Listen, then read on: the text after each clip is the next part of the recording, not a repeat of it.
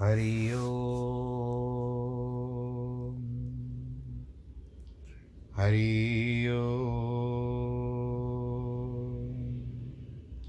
हरि ओम। गुरुर्ब्रह्मा गुरुर्विष्णु गुरुर्देवो महेश्वर गुरुर्साक्षात् परब्रह्म। तस्मै श्रीगुरवे नमः। विघ्नेश्वराय वरदाय सुरप्रियाय, लम्बोदराय सकलाय जगद्दिताय, नागाननाय श्रुतियज्ञविभूषिताय, गौरीसुताय गणनाथ नमो नमस्ते। नाहं वसामि वैकुण्ठे योगिनां हृदयेन च मद्भक्तां यत्र गायन्ति, तत्र तिष्ठामि नारद। जिस घर में हो आरती, चरण कमल चितलाय, तहाँ हरि वासा करे, ज्योत अनंत जगाए जहाँ भक्त कीर्तन करे, बहे प्रेम दरिया। तहाँ हरि श्रवण करे, सत्यलोक से आए। सब कुछ दीना आपने, भेंट करूँ क्या नाथ? नमस्कार की भेंट लो, जोड़ू मैं दोनों हाथ। जोड़ू मैं दोनों हाथ, जोड़ू मैं दोनों शान्ताकारं भुजगशयनं पद्मनाभं सुरेशं विश्वाधारं गगनसदृशं मेघवर्णं शुभाङ्गं लक्ष्मीकान्तं कमलनयनं योगिवृदानगम्यं वंदे विष्णुं भवभयहरं सर्वलोकैकनाथम् मङ्गलं भगवान् विष्णु मङ्गलं गरुडध्वज मङ्गलं पुण्डरीकाक्ष मङ्गलायस्तनो हरि सर्वमङ्गलमाङ्गल्ये शिवे सर्वार्थसाधिके शरण्ये त्र्यम्बके गौरी। नारायणी नमोऽस्तु ते, नारायणी नमोऽस्तु ते। नारायणी नमोऽस्तु ते। ॐ नमो भगवते वासुदेवाय। प्रिय भक्तजनों, कथाओं की तो दो धाराएँ चल रही है।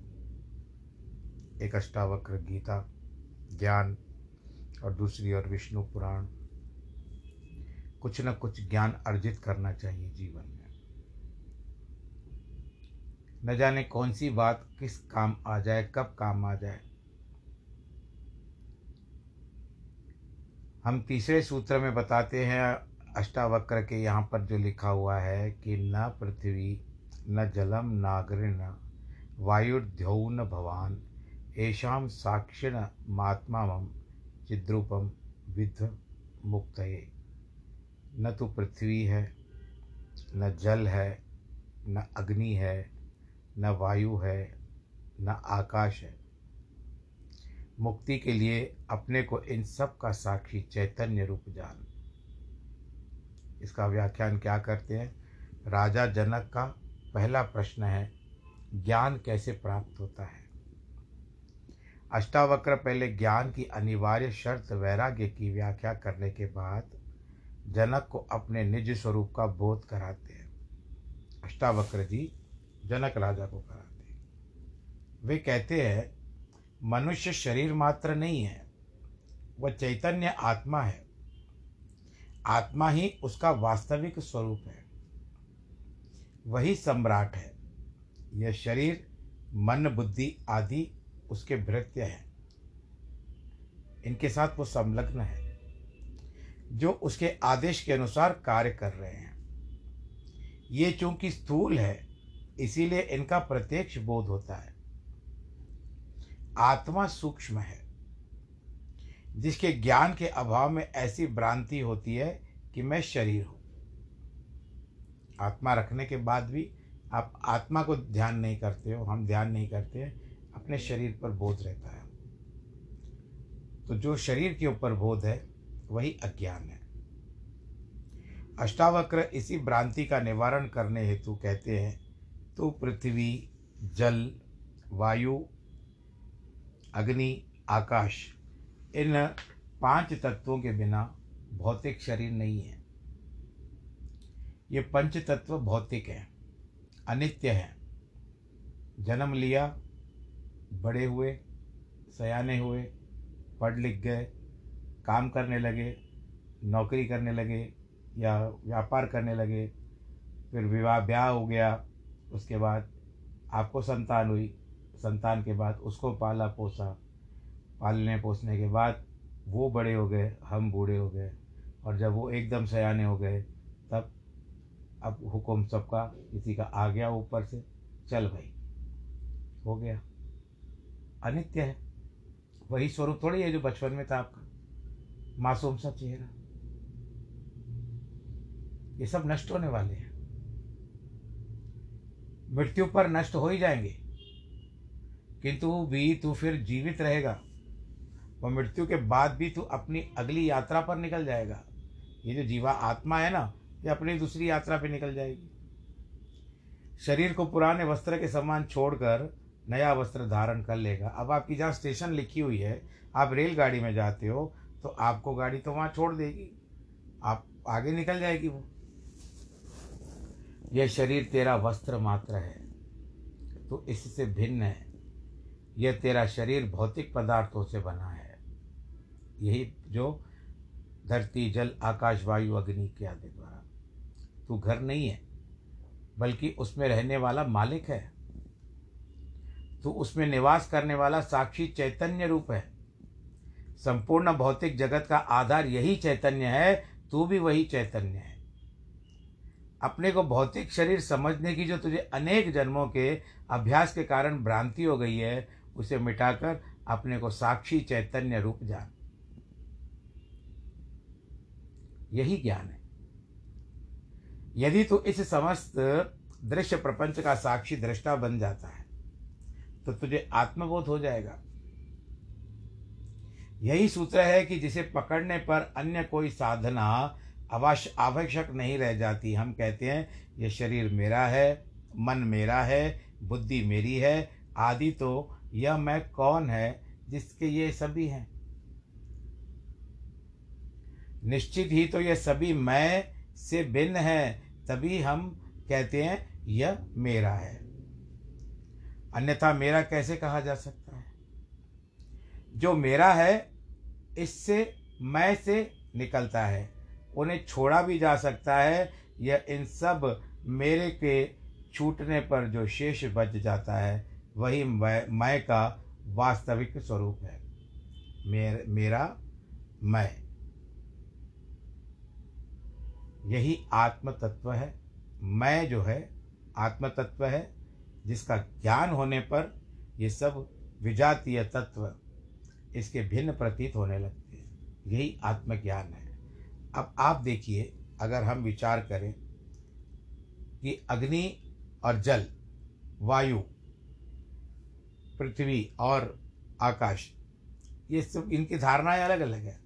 लेकिन शरीर में एक साथ रहते हैं, शरीर को संचालित करते हैं, चलाते हैं। बिल्कुल विपक्ष है, विपक्षी है एक दूसरे के, परंतु शरीर में एक साथ रहना पड़ता है। अष्टावक्र राजा को, जनक को आत्मबोध कराने के लिए, मुक्ति के लिए कहते हैं। तो ये कथा थी आज की। जिस तरह से आपने सुनी, ये तीसरा सूत्र आज हमने अष्टावक्र गीता ज्ञान का पूरा किया। बोलो, मुनि अष्टावक्र, महामुनि की जय। श्रीमन नारायण नारायण नारायण। बोलो, नारायण भगवान की जय। तो इस तरह से हम लोग कहाँ पर हैं?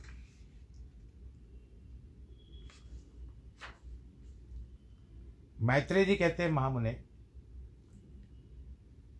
नारायण आख्य, भगवान ब्रह्मा जी ने जिस प्रकार समस्त भूतों की रचना की है, वह सुनिए। प्रजापतियों के स्वामी, नारायण स्वरूप भगवान ब्रह्मा जी ने फिर जिस प्रकार प्रजा की सृष्टि की थी, सुनो। पिछले कल्प का अंत होकर, रात्रि होकर, सोने, सोकर उठने पर सत्व गुण के उद्रेक से युक्त भगवान ब्रह्मा जी ने संपूर्ण लोकों को शून्य में देखा। कुछ था ही नहीं ब्रह्मा जी जब उठे। वे भगवान नारायण पर हैं, अचिंत्य है ब्रह्मा शिवादि ईश्वरों से भी पर पर है, ईश्वर है ब्रह्म स्वरूप है, अनादि है, सबकी उत्पत्ति के स्थान है मनु आदि स्मृतिकार उन ब्रह्म स्वरूप श्री नारायण देव के विषय में जो जगत की उत्पत्ति और लय के स्थान है, उस श्लोक को कहते हैं। इसका अर्थ है कि नारायण परोचिंत्य परेशामपि स्वप्रभु ब्रह्म स्वरूपी भगवान नादि सर्वसंभव। इसका अर्थ है कि पुरुष भगवान पुरुषोत्तम से उत्पन्न होने के कारण जल को नार कहते हैं। यह नार जल ही उनका प्रथम अयन यानी निवास स्थान है। इसीलिए भगवान को नारायण कहते हैं। बोलो, नारायण भगवान की जय। इसके लिए क्या कहते हैं कि आपो नारा इति प्रोक्ता, आपो वे नरसू नव, अयनम तस्य ता पूर्व, तेन नारायण स्मृता जिसका अर्थ मैंने अभी आपको बताया। अब संपूर्ण जगत जो था, जलमय हो रहा था। इसीलिए प्रजापति ब्रह्मा जी ने अनुमान से पृथ्वी को जल के भीतर जाकर उसे बाहर निकालने की इच्छा से एक दूसरा शरीर धारण किया। उन्होंने पूर्व कल्पों में आदि में जैसे मत्स्य कूर्म आदि रूप धारण किए थे, वैसे इस वरा कल्प के आरंभ में वेद यज्ञमय वारा शरीर ग्रहण किया और संपूर्ण जगत की स्थिति में तत्पर होकर सबके अंतरात्मा अविचल रूप से परम परमात्मा प्रजापति ब्रह्मा जी, जो पृथ्वी को धारण करने वाले और अपने ही आश्रम में स्थित है, उन जनलोक स्थित सनकादि सिद्धेश्वरों से स्तुति किए जाते हुए जल में प्रविष्ट हुए। तब उन्हें पाताल लोक में आए देखकर देवी वसुंधरा अति भक्ति विनम्र होकर उनकी स्तुति करने लगी। भगवान जी को क्या कहती है पृथ्वी, हे शंख चक्र गदा पद्म धारण करने वाले कमल नयन भगवान, आपको नमस्कार है। आज आप इस पाताल तल से मेरा उद्धार कीजिए। पूर्व काल में आप ही से मैं उत्पन्न हुई हूँ। हे जनार्दन, पहले भी आप ही ने मेरा उद्धार किया था। हे प्रभु, मेरे तथा आकाश आदि अन्य सब भूतों के लिए भी आप ही उपादान हैं। हे परमात्मा स्वरूप, आपको नमस्कार है। हे पुरुषोत्तम, आपको नमस्कार है। हे काल रूप आपको नमस्कार है। हे प्रभु, जगत की सृष्टि आदि के लिए ब्रह्मा, विष्णु और रुद्र रूप धारण करने वाले आप ही संपूर्ण भूतों की उत्पत्ति, पालन और नाश करने वाले हैं। जगत के एकार्णव, जलमय हो जाने पर हे गोविंद, सबको भक्षण कर, अंत में आप ही मनीषी जनों द्वारा चिंतित होते हुए जल में शयन करते हैं। हे प्रभु, आपका जो पर तत्व है, उसका, उसको कोई नहीं जानता। अतः आपका जो रूप अवतारों में प्रकट होता है, उसकी देवगण पूजा करते हैं। आप पर ब्रह्म ही आराधना करके मुक्षुजन मुक्त हो जाते हैं।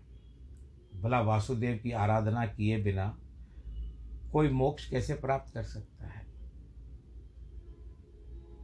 मन से कुछ ग्रहण संकल्प किया जाता है। चक्षु जो आँखें होती है, आदि इंद्रियों को कुछ ग्रहण विषय करने योग्य है, बुद्धि द्वारा विचारणीय है, यह सब आपका ही रूप है। आँखें देखती है, मन के अंदर संदेश भेजती है, जब आपको कुछ ग्रहण करने की इच्छा होती है तो फिर वो आप शरीर के अंदर संकेत जाता है कि इस वस्तु को ग्रहण करना है अथवा नहीं। संकेत आँखें भेज देती है। अच्छा और भी उच्च कोटि की दिखाई देती हो वस्तु, भले पहनावा हो या खान पान हो तो और इच्छा जो है प्रबल हो जाती है। जब संकेत भीतर जाता है, उस समय आपका मन निर्भर निर्भर करता है, परंतु साथ साथ कभी कभी बुद्धि भी काम कर जाती है। अब ये सब क्यों है? क्योंकि हमने नारायण भगवान जी ने ये सारी बातें हमारे भीतर रखी हैं। अपना प्रयोग करो, अपनी वस्तुओं का प्रयोग करो और उचित प्रयोग करो, समय के अनुसार प्रयोग करो। जिस तरह से कई लोग, जब नोटबंदी हुई थी तो कितनी माताओं, बहनों ने डब्बों में अपने जो धन छुपा के रखा था, सब निकालना पड़ा था उनको। तो भाई उन लोगों ने क्यों रखा? वो इसके लिए रखा कि समय पर इसका प्रयोग करेंगे, लेकिन समय ने उल्ट ऐसे कभी कभी बाजी पलट देता है समय कि वो जो थे, जो ला, लाखों में थे, हज़ारों में थे, वो उनके लिए सामने वो ही डब्बे में पड़े पड़े। दृष्टिकोण बदल गया आपका उसके प्रति। जो मुद्रा थी, जिसको आप नोट कहते हो, वो एकदम से कागज़ के रूप में परिवर्तित हो गया। नौमन अनाज के बीच पड़ा हुआ था। कहा कहा जाता है ना, काम का न काज का, नौमन अनाज का। तो नौमन अनाज के भीतर जो भी रोक रखे हुए थे, आप लोगों ने, जिन लोगों ने भी रखे हुए थे, सभी ने नहीं रखे होंगे, जिन लोगों ने भी रखे हुए थे, उनके लिए वे सब व्यर्थ हो गए। एक दृष्टि में, एक दृष्टिकोण में, सब व्यर्थ हो गए। तो ये शरीर जो है विचारणीय करने के लिए भगवान नारायण की कृपा है। और हम उसके ही आश्रित हैं। पृथ्वी भी कहती है कि मैं भी आपके द्वारा ही तो रची गई हूँ। इसीलिए लोग मुझे माधवी भी कहते हैं। क्योंकि मधु ने, माधव ने मुझे रचना, मेरी रचना की है। ये संपूर्ण ज्ञानमय हे स्थूलमय हे संपूर्ण ज्ञानमय, हे स्थूलमय, हे अव्यय, आपकी जय हो। हो ज्ञान के रूप में, दिखने में स्थूलमय हो, और उसके बाद आप नारायण हो। आपकी जय जयकार होनी चाहिए। हे अनंत, हे अव्यक्त, हे व्यक्तमय प्रभु, आपकी जय हो। हे परापर स्वरूप, हे विश्वात्मन, हे यज्ञपते, हे अनग, निष्पाप, आपकी जय हो। हे प्रभु, आप ही यज्ञ है, आप ही वशटकार है, आप ही ओमकार है। आप आवाहनीय अग्निय हो, आप यज्ञ हो। हे हरे, आप ही वेद हो, वेदांग हो और यज्ञ पुरुष हो। यह सूर्य आदि ग्रह, तारे, नक्षत्र और संपूर्ण जगत भी तो आप ही है। हे पुरुषोत्तम परमेश्वर, मूर्त, अमूर्त दृश्य अदृश्य, तथा जो कुछ मैंने कहा है, जो नहीं कहा है, वह सब आप हो। आपको मेरा नमस्कार है। पराशर मुनि कहते हैं, पृथ्वी द्वारा इस प्रकार स्तुति किए जाने पर साम स्वर की जिसकी ध्वनि है, उन भगवान धरणीधर ने घर घर शब्द से गर्जना की। फिर विकसित कमल के समान नेत्र वाले उन महावारा ने अपनी दाढ़ों में पृथ्वी को उठा लिया। वे कमल दल के समान श्याम तथा नीलाचल के सदृश विशाल काय भगवान रसातल से बाहर आ गए।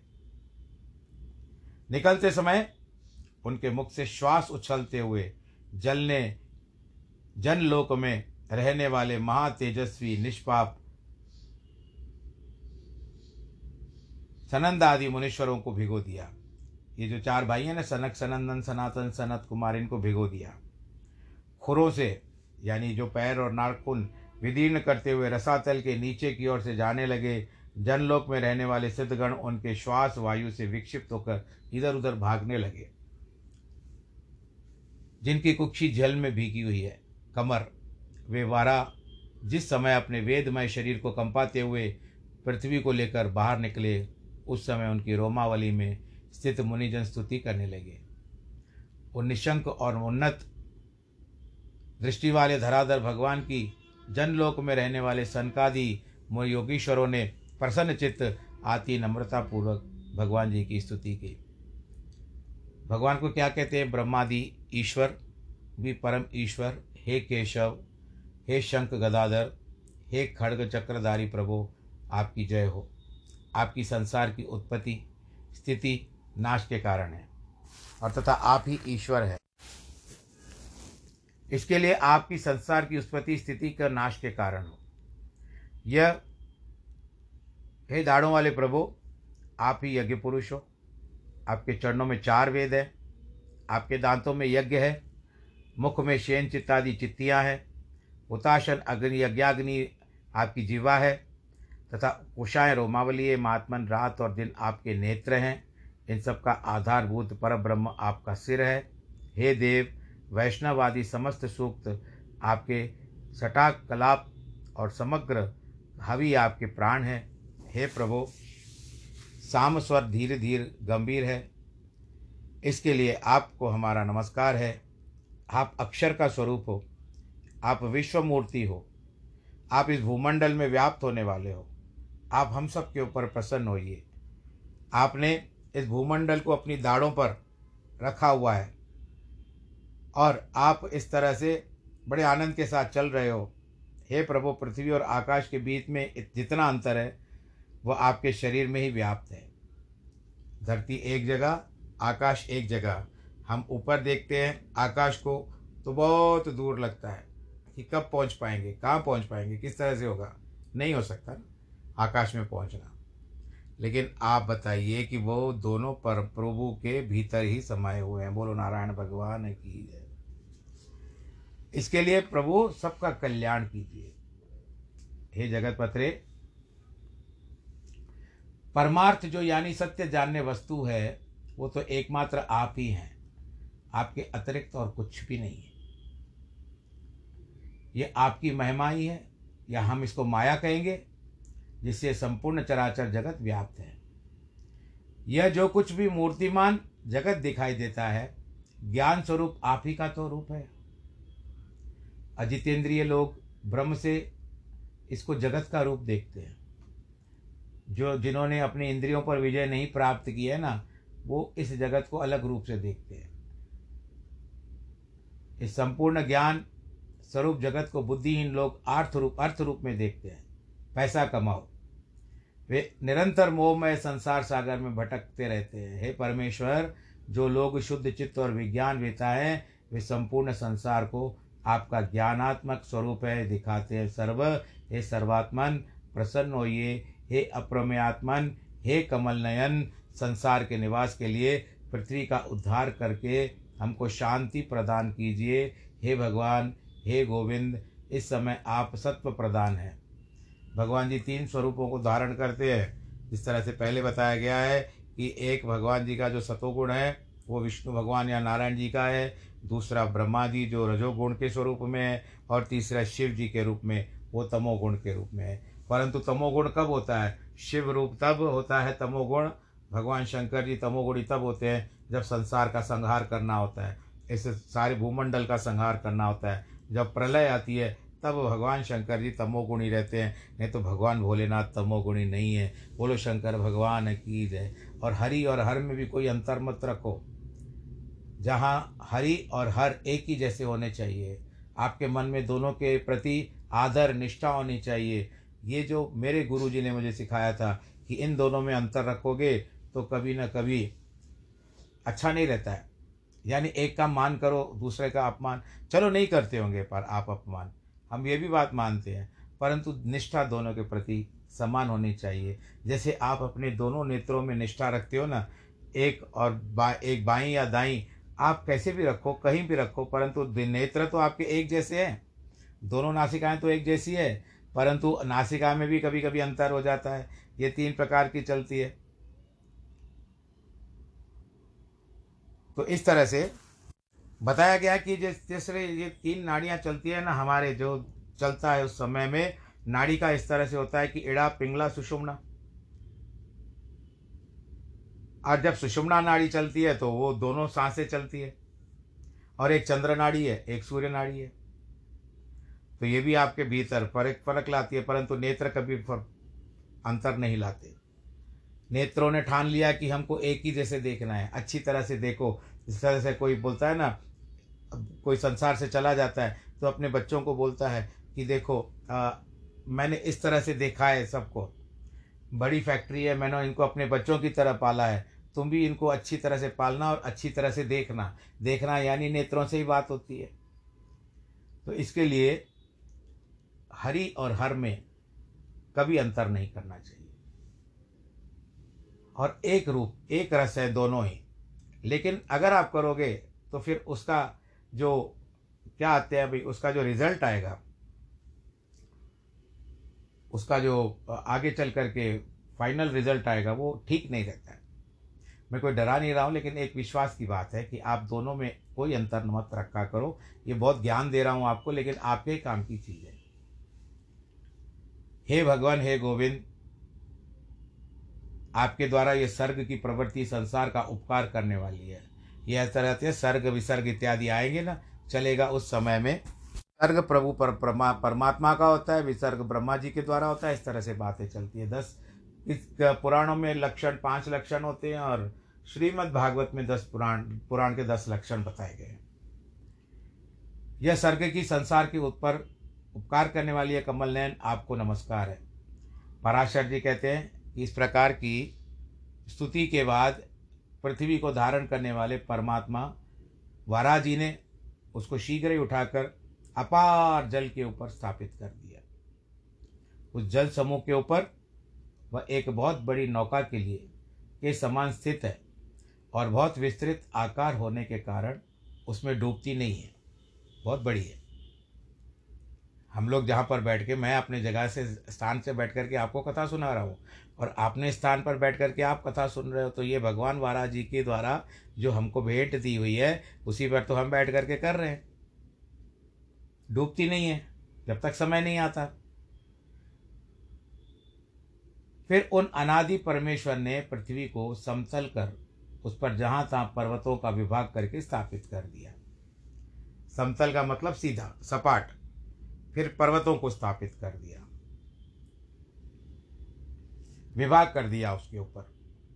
हटाते हैं ना, इस तरह से हो, चलता गया चलता गया, यहाँ पर्वत बन गए, यहाँ पर। भगवान के लिए तो खेल है। आप बना के दिखाओ पृथ्वी। घर बना लोगे, पृथ्वी बना सकते हो? नहीं। उसमें वो तत्व ला सकते हो, पृथ्वी का? नहीं। सत्य संकल्प भगवान ने अपने अमोघ प्रभाव से कभी न खत्म होने वाले पूर्व कल्प के अंत में दग्ध हुए समस्त पर्वतों को पृथ्वी तल पर यथाप स्थान पर रख दिया। तदनंतर उन्होंने सप्तद्वीप आदि क्रम से पृथ्वी का यथायोग विभाग कर भूलोक के चारों ओर लोगों की पूर्ववत कल्पना कर दी। फिर उन भगवान हरि ने रजोगुण से युक्त चतुर्मुखी रूप ब्रह्मा रूप धारण कर उस सृष्टि की रचना की। सृष्टि की रचना में भगवान तो केवल निमित्त मात्र ही होते हैं। क्योंकि उसकी प्रधान कारण जो सृज पदार्थों की शक्तियाँ हैं, हे तपस्वियों, में श्रेष्ठ मैत्रेय पराशर मुनि, जो व्यास मुनि, जिनको हम श्री कृष्ण द्वैपायन के नाम से जानते हैं, ये उनके पिता हैं। पराशर मुनि मैत्रेय मुनि को कहते हैं। कि वस्तुओं की रचना के निमित्त मात्र छोड़कर और किसी बात की आवश्यकता भी नहीं। क्योंकि वस्तु तो अपनी ही परिणाम शक्ति से वस्तुतः स्थूल रूप को प्राप्त हो जाती है। अब आपके पास एक गुब्बारा है। गुब्बारा आप ऐसे ही रखो, रखे रहोगे तो उस गुब्बारे का कोई अर्थ नहीं रहेगा। आप उसको मुँह में लेके जा करके उसमें अपनी वायु का प्रवेश करोगे, फूंकोगे वायु तो बढ़कर फूल जाएगा। फूल जाने के पश्चात आप प्रसन्न होगे, फिर बच्चा खेलेगा या आप उसमें गैस भरोगे या जो भी प्रकार की वायु भरना चाहते हो, वो आप उसमें भरोगे तो उस समय वो गुब्बारा लगेगा।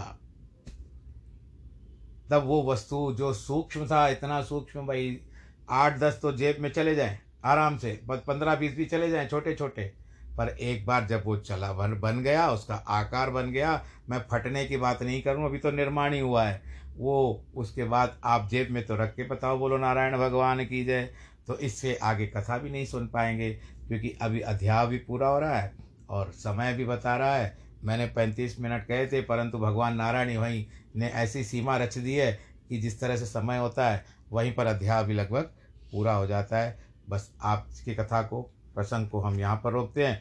फिर जो प्रभु की इच्छा, आगे हम मिलेंगे मंगलवार के दिन आप तब तक खुश रहे, स्वस्थ रहे, जिनके वैवाहिक जन्मदिन है वर्षगांठ है उनको बधाई। नमो नारायण।